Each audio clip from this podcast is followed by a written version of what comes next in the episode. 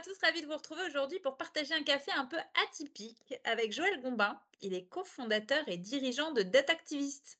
Hello Joël. Salut Florence. Ça va? Ouais, très bien, toi? Ouais, je suis hyper contente de partager ce café avec toi. Parce que vu la préparation qu'on a faite, ça va être aux petits oignons. Alors, pour ceux qui ne te connaissent pas ou encore qui ne connaissent pas peut-être Datactiviste, est-ce que tu peux nous rappeler en quelques mots ce que c'est Datactiviste? Oui, bien sûr. Datactiviste, c'est une coopérative qu'on a créée en 2016 avec Samuel Guetta et qui est un pure player de l'open data. Donc, notre métier, c'est vraiment d'accompagner à l'ouverture des données, à la réutilisation des données ouvertes et puis à tout ce qui va avec derrière, la culture des données, la gouvernance des données, la qualité des données, tout ce genre de choses. Avec beaucoup de conviction et de partage de conviction derrière aussi. Hein. Oui, bah, ça se traduit dans notre nom, hein, Datactiviste. On est engagé sur le sujet, on le fait parce qu'on y croit et parce qu'on est convaincu. Alors justement, on parlait de conviction, voire d'activisme. Chez nous, chez Datalogis, ce qui nous intéresse vraiment, c'est l'interaction entre la dimension humaine et la data. Et justement, la raison pour laquelle j'avais tellement envie de te proposer d'échanger, c'est alors il y a ce sujet de militer par les données. Alors tu m'as dit que tu étais très inspiré par un livre qui s'appelle Datactiviste, militer par les données. Alors rien que ça déjà, ça a été un super teasing. Est-ce que tu peux me dire en quoi on peut militer en utilisant des données? Qu'est-ce que ça veut dire? Ouais, effectivement, notre nom Datactiviste vient du titre de ce livre, Datactivisme. En quoi on peut militer par les données? En fait, dans nos sociétés contemporaines, la réalité est administrée par des chiffres en permanence. Voilà, la politique publique de l'emploi, par exemple, est pilotée par les chiffres du chômage. Et en fait, les chiffres du chômage, ces statistiques qui sont produites là-dessus, elles sont produites grâce à d'abord une définition, qu'est-ce que c'est que le chômage, et ensuite un mode de comptage, comment on compte les chômeurs. Ça veut dire que si tu es un syndicat, par exemple, ou si tu es un collectif de personnes sans emploi, tu vas peut-être devoir réfléchir à la manière dont, par rapport aux causes que toi tu défends, à la manière dont il faut redéfinir ce que c'est qu'un chômeur ou pas, ou à la manière de redéfinir comment on les compte ou pas. Voilà, sur le chômage, par exemple, on connaît bien les problèmes de radiation des chômeurs par Pôle emploi, le fait que l'INSEE ne produit pas les mêmes chiffres que Pôle emploi, etc. Donc, effectivement, ce livre Datactiviste, qui était dirigé par Emmanuel Didier, a documenté plein de cas, en fait, dans lesquels des collectifs militants se sont donné les moyens de discuter des définitions statistiques et des modes de production statistique d'un certain nombre de sujets. Rien que ça, je trouve ça génial parce que c'est tellement, même à l'intérieur des entreprises, enfin moi ce que je connais mieux, c'est voilà, l'écosystème des entreprises, on retrouve les mêmes sujets, quoi, réussir à s'aligner sur des définitions communes. Et vu l'angle de vue que tu nous apportes, on se rend compte combien il y a un pouvoir derrière cet alignement. Enfin, c'est une conviction qu'on partage, c'est pas anecdotique en fait de s'aligner derrière une définition. Et donc, quelque part, est-ce que l'open data, donc qui est un de tes autres sujets clés, est-ce que du fait, ça devient un moyen de démocratiser, de permettre à chacun de se réapproprier ces données, si on dit que la data, c'est un pouvoir? Oui, bien sûr. Si on dit que la data, les chiffres, c'est du pouvoir, ça veut dire que si on souhaite vivre dans un monde dans lequel les rapports de force, les rapports de pouvoir sont un peu moins déséquilibrés, eh bien, il faut d'abord que les données sur lesquelles se construisent ces rapports de force soit les plus largement et les plus égalitairement possibles accessibles et partagés. Ça, c'est un premier élément, hein, un peu ce qu'on appelle en anglais level playing field, hein, un terrain de jeu qui soit bien à plat et pas déséquilibré. Et puis, il faut aussi que, au-delà de l'accessibilité de ces données, que chacune puisse en saisir et que ça devienne un outil d'encapacitation, comme on dit parfois en prenant le terme anglais d'empowerment.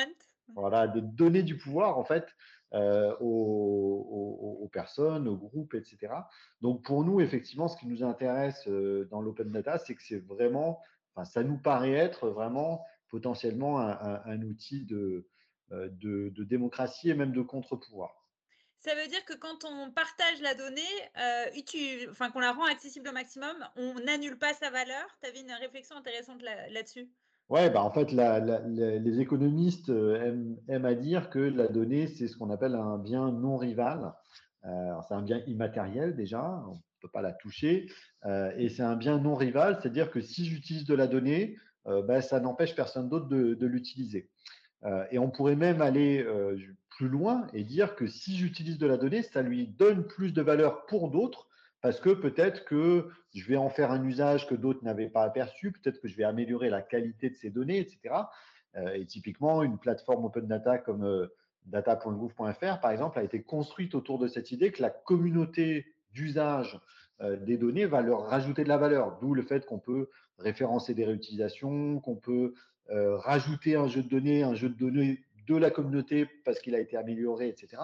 Donc, effectivement, c'est ce qui est intéressant dans l'économie de la donnée, dans laquelle on rentre aujourd'hui de plein pied, c'est que ce sont les usages qui font leur valeur, et donc, plus de circulation de la donnée, plus de partage de la donnée, ça crée plus de valeur pour tout le monde. C'est un jeu à somme positive. J'adore. Et ça veut dire aussi, ce que je trouve intéressant aussi, c'est souvent on parle de la posture des consommateurs de données VS les producteurs. Et on se rend compte que le consommateur, quelque part, c'est pas consommateur au sens autodestruction après de ce qu'on consomme, quoi. C'est qu'on apporte, on devient soi-même producteur en étant consommateur. Ouais, c'est pour ça que moi, je parle plutôt d'usage que de consommation de la donnée, parce qu'effectivement, la consommation, étymologiquement, ça détruit. Passive, quoi, un peu. Voilà. Ouais, et puis la consommation, ça consume littéralement. C'est vrai, t'as raison, ça détruit. Étymologiquement, la consommation, c'est ce qui détruit. Là, il n'y a pas de destruction, au contraire. Il y a des usages. Et puis, on s'aperçoit aussi que souvent, c'est pas un marché aussi clairement binaire que ça, parce que dans le cas de l'open data, en tous les cas, souvent, les premiers consommateurs ou les premiers pour le coup, utilisateurs des données ouvertes sont les producteurs eux-mêmes. Et à l'inverse, ceux qu'on va d'abord penser comme des utilisateurs vont souvent devenir eux-mêmes des coproducteurs de la donnée. Henri Verdier avait écrit avec Nicolas Collin un livre vraiment très intéressant dans lequel il parle du pouvoir de la multitude. Et en matière de données, on est vraiment dans cette logique-là, c'est que la multitude, c'est-à-dire nous toutes et tous, en fait, de manière collective et potentiellement différenciée, on peut participer à créer des données. D'ailleurs, très souvent, on le fait à notre insu. C'est le modèle économique de Google ou de Facebook. Mais on peut aussi le faire de manière tout à fait consciente et assumée dans le cadre des communs de données, par exemple OpenStreetMap, Wikipédia, OpenFoodFacts, etc., où on va tous créer collectivement avec des petites briques une très grande valeur. Génial. Alors, on revient toujours à cette idée que si la data, c'est un pouvoir, comme tu disais tout à l'heure, démontrer finalement, comme tu dis, qu'on peut faire tout dire et n'importe quoi à la donnée, c'est aussi démontrer les risques et la vigilance qui va être nécessaire, dans laquelle il va falloir accompagner cette donnée.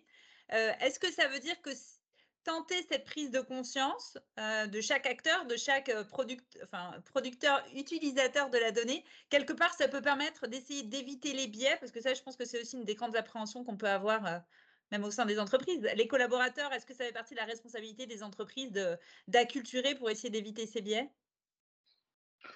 Alors, oui, sans doute. Il est clair que…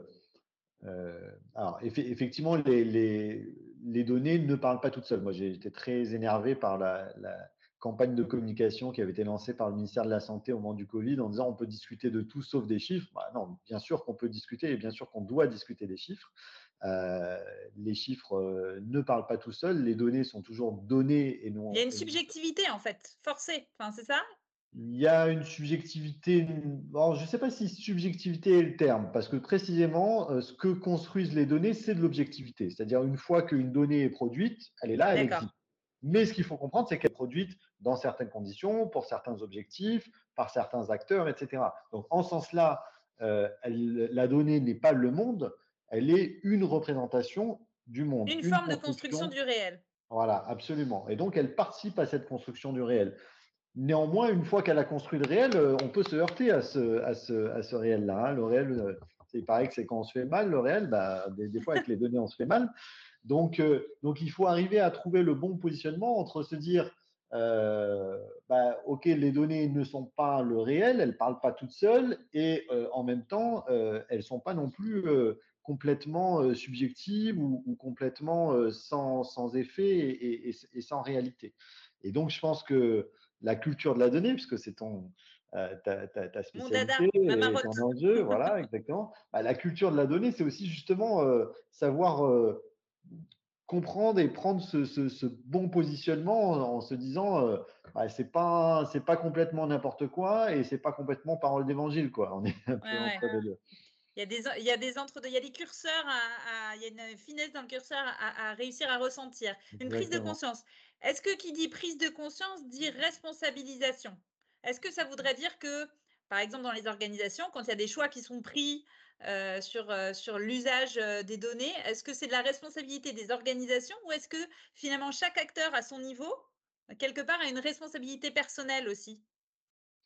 Alors, première chose, nous, c'est souvent une objection qu'on a de la part des institutions, des administrations, etc., qui veulent pas, qui sont un peu réticentes à ouvrir leurs données. Ils nous disent « Ah, mais si j'ouvre les données, que c'est pas parfaitement parfait, on va me tenir responsable pour les usages qui en sont faits. Et puis, vous savez, de toute façon, les gens, ils y comprennent rien à nos données. Il n'y a que nous qui les comprenons. » Tu leur dis quoi? On entend souvent. Ben, moi, je leur dis à chacun sa responsabilité. Vous, votre responsabilité, c'est de produire ces données et de les publier parce que c'est marqué dans la loi.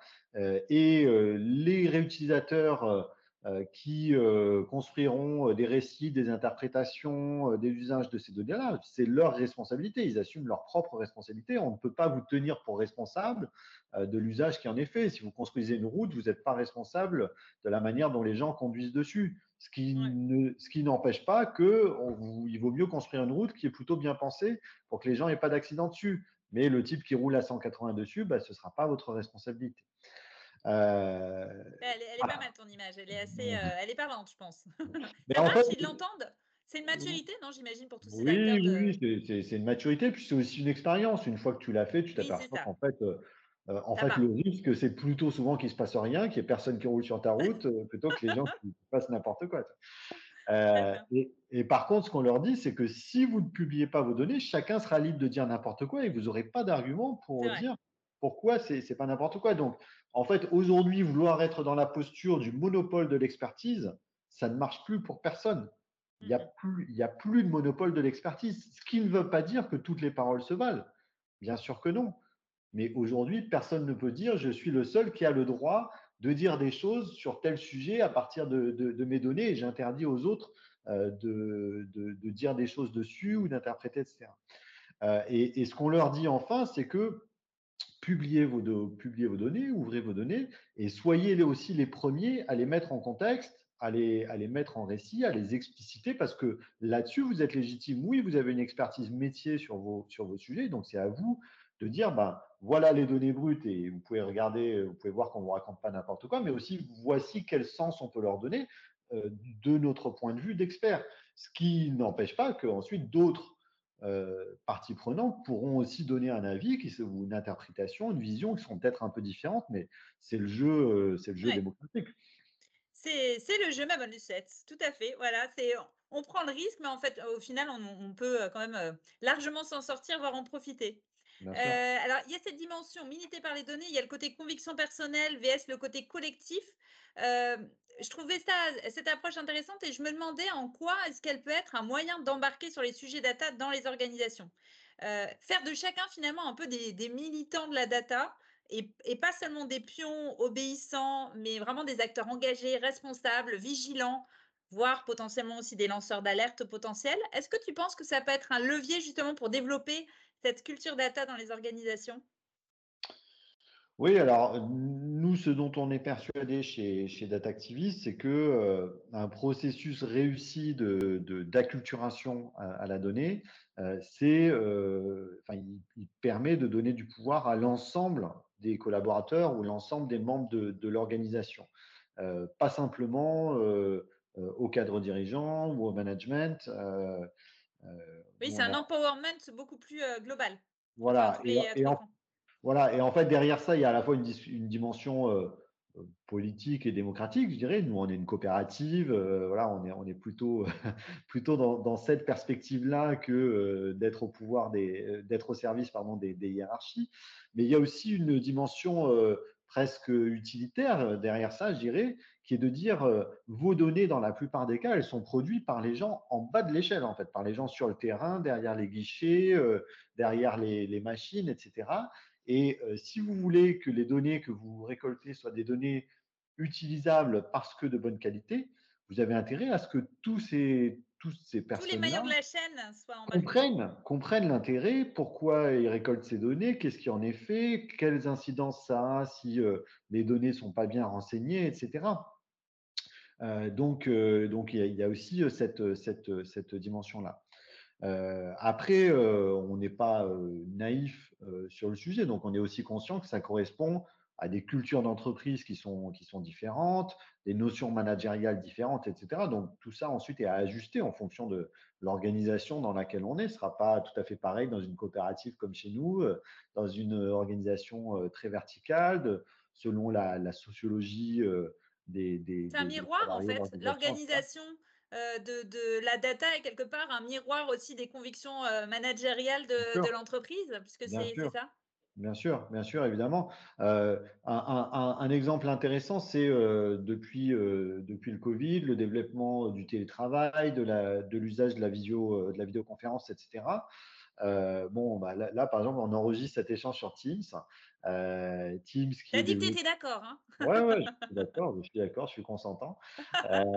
Teams qui est développé par Microsoft.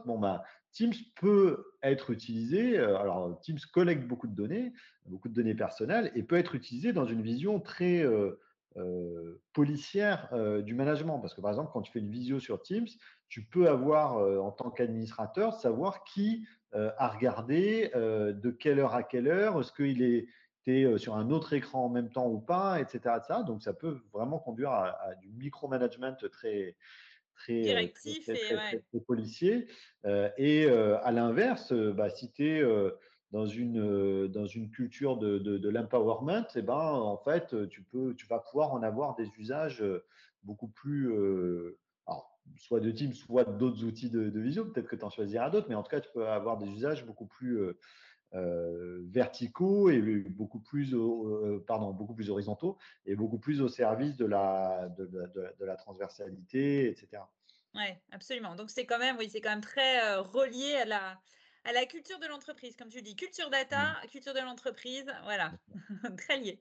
Merci beaucoup, Joël, c'est pour vraiment ce passionnant échange. Moi, je suis fan de ton approche. Ça m'a apporté un éclairage complètement atypique sur ce sujet d'acculturation des collaborateurs à la data.